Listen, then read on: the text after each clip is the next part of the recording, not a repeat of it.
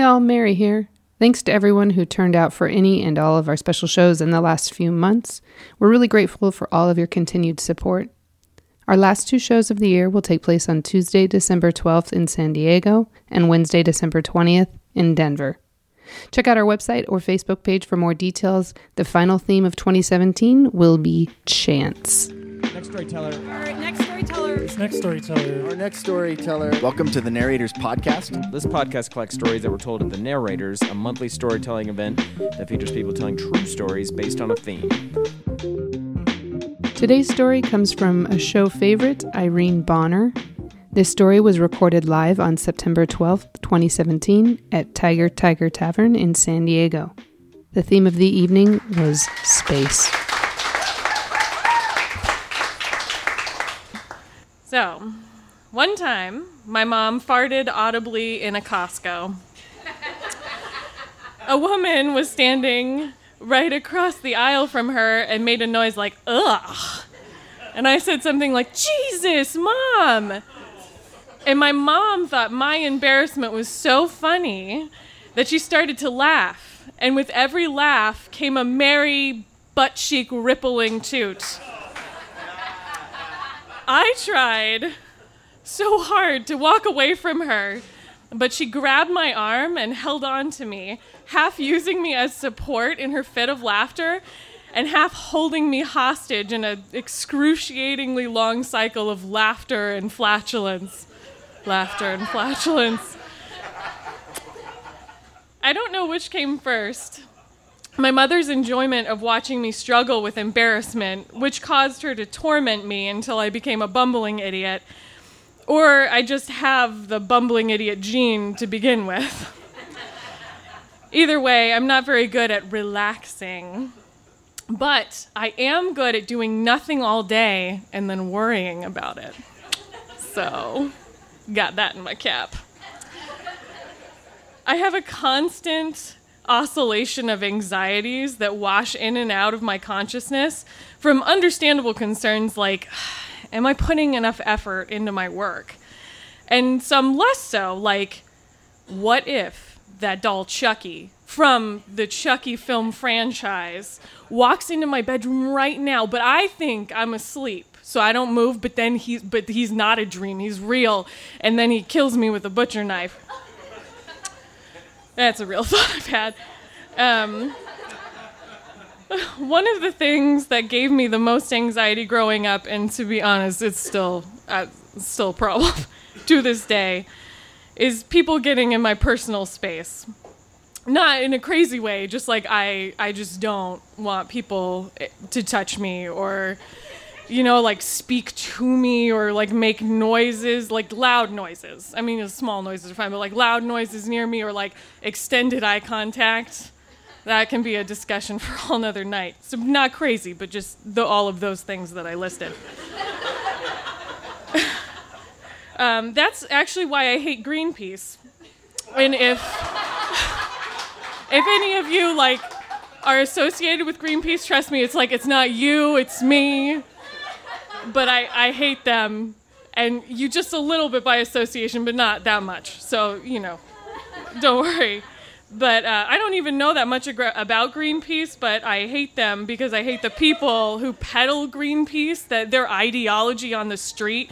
Man, they're the reason why I don't know more about Greenpeace is them, those people who sell Greenpeace.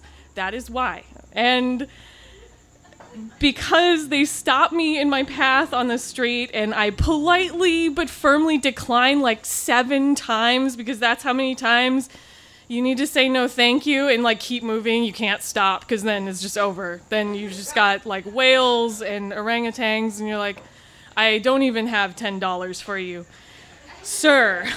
Um, but uh, yeah and then i just go home and seethe with just a, an inner bubbling rage about that greenpeace interaction for like the rest of the evening and then i vow never to ever support greenpeace so now you know why. Um, strangers are kind of at the top of my list for like upsetting me when they're nearby, but even acquaintances and colleagues, I really like don't want in my personal space. Um, but you know, like I'm nice, but you know, please no. Um, I had a Chinese roommate who had a boyfriend who would spend the weekend um, every other weekend, and he would make these like long, deep, like black lung hacking phlegm coughs that made me just like so unreasonably angry in my room, just separated by so much of the apartment. And yeah, I was just sitting in my room thinking about it. Um, and he would leave these like bloody Q-tips in the open trash can next to the sink. I know. And I can think of like at least 10 ways to get a Q-tip like drenched in blood, but I don't want to imagine any of them. And by him leaving those in the trash, he is forcing me to think about what these Q-tips, what's what's happened to these Q-tips. And that is a violation of my personal space, like the in the head, the personal space in here. Um, but I've always been too polite to address any of these situations. Um, I so you can this is a tip from me to you. I prefer to push them down deep inside until I create a little rage diamond. And then late at night, I take out my shining jewel of hatred and I stroke it like Gollum and his precious. The One Ring, if you will. So you guys can always do that. I won't, it's not patented. So. Uh, I should when I was a teenager, one of my mom's favorite things to do was force me to interact with people I absolutely did not want to interact with. She did the usual mom stuff like, oh, honey, do that monologue you practiced in theater for Janice. And then she would get really irritated when I didn't give like a Sean Penn in Mystic River type of performance and it's just like, Mom, I'm pretending to be a pirate, and I babysit these women's dogs. Like, I can't. She's a business associate. Like, I just, I can't get down with that. But um, that's not even like the worst thing she did. The worst thing she liked to do was um, actually at the mall. Um, do you guys know those salespeople who have booths like in the middle of walkways in the mall? You're forced to walk past them in order to get to stores like you actually want to go to. And the only sep- thing separating these people from carnies is like that they have more teeth and maybe like haven't done as much meth. Like that's all, just like a minuscule step up from carnies because they just make too much eye contact and they like beckon you and then they're like, oh, eye cream. And you're like, oh God, please no. Um, and I personally like to move away, like to the opposite side of the walkway that those people are on um, or just like pretend I'm busy like looking in a shop, even though it's like I don't know, like men's ties or something. I don't even care. I'll just look at that until I pass them, or just like walk briskly through the danger zone. But my mom liked to pretend we were gonna breeze past these people. And then at the last minute, she'd like grab my arm and push me in front of her and then like make me talk to them. Uh, one time she push, pushed me into a sales lady who was selling scented neck pillows. They were supposed to calm you after a long day of work. And the lady said, breathe deep, and put a floral neck pillow like in my face. But I didn't realize that the pillow had some sort of menthol in it. So I just took like this hearty, just like whiff, like deep, and I just almost passed out. It was just like bamboo shoots straight up the nose with the menthol. And while I was stumbling around and just my eyesight was just telescoping, I was just almost on the floor. Um, I was like knocking stuff over on her case, and the lady, the sales lady, was asking me if I was okay, and my mom was just like in the corner, just like cackling away. Just it was the funniest thing to have me almost pass out in front of a stranger. And uh, that's not even like the worst, worst one. Uh, I'll tell you the worst one. Um, I uh, I should start by admitting that the first time I felt sexual stirrings, this will be important, trust me, um, was when I was like 10 and I saw Jeff Goldblum shirtless in um, Jurassic Park, and yeah, I know. It was like it just like an awakening really when I saw it. And um, he was just so glistening and tan and just like this dark hair and um, I like still get butterflies when I like watch Jurassic Park or like see him in it, or even like even that part when he's in the helicopter and he's laughing like a rock tumbler. Like I'm still like, oh, that's so good, Jeff Goldblum. Um, anyway, so there was a guy um, selling those like spindly head massagers in the middle of the mall. So I'm sure he was um, right where he wanted to be in life.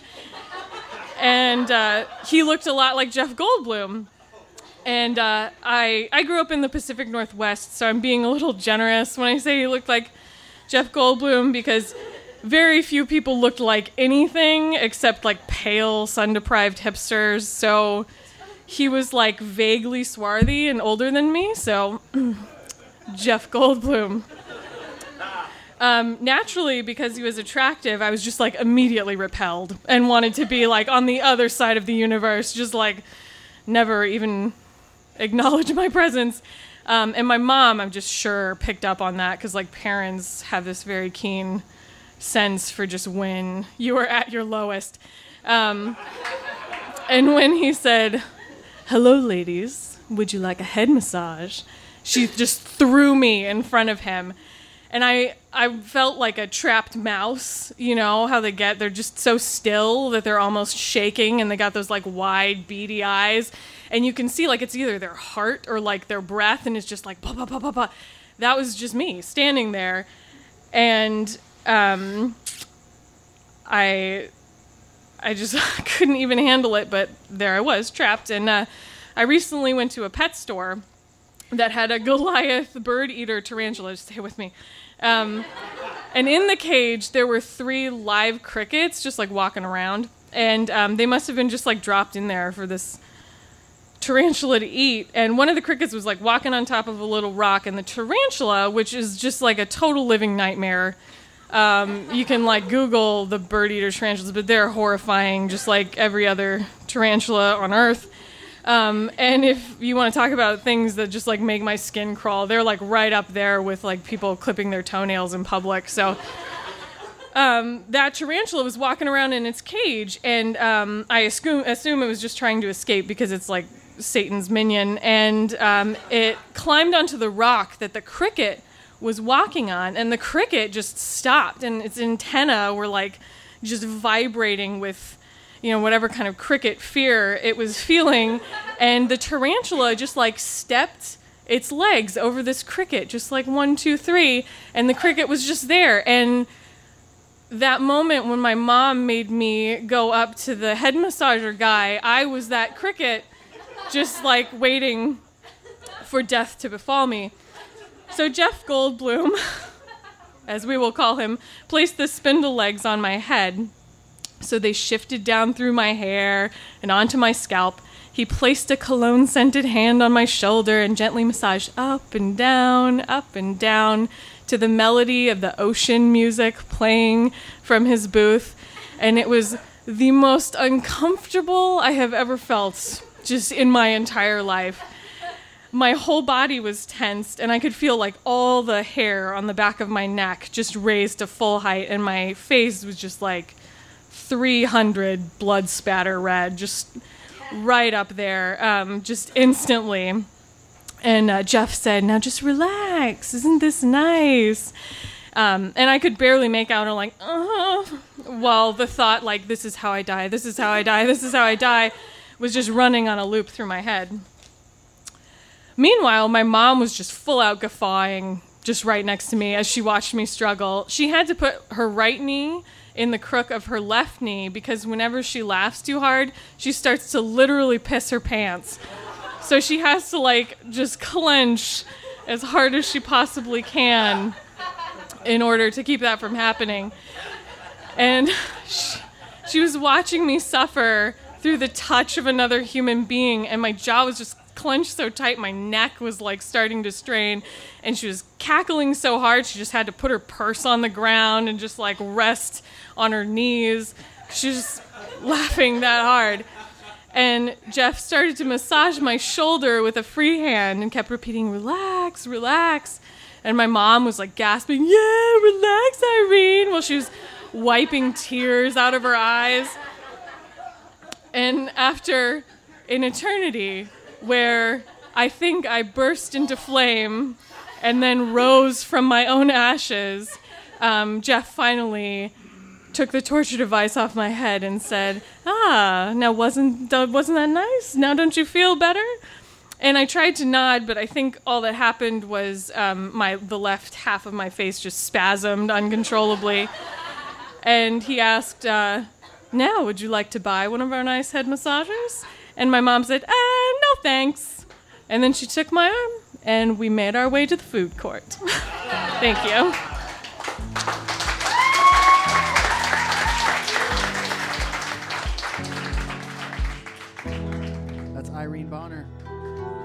The Narrators is produced by Robert Rutherford, Mary Robertson, Aaron Rollman, and me, Ron Doyle. Our assistant producer is Sydney Crane. Our theme music is by Whalehawk, and our founder and executive producer is Andrew Orvedahl. A very special thanks to our amazing sponsors Illegal Pete's, Sexy Pizza, From the Hip Photo, and Renegade Brewing Company. If you haven't already, please subscribe to this podcast on iTunes, Stitcher, or your favorite podcast app. And join us at one of our live monthly shows, which take place every second Tuesday of the month at Tiger Tiger Tavern in San Diego, California, and every third Wednesday of the month at Buntport Theater in Denver, Colorado. Both shows start at 8 p.m. and are always free to attend. You can find us on Facebook or Twitter, and for past episodes, photos from our live shows, and a list of our upcoming events and themes, please visit thenarrators.org. Thanks for listening.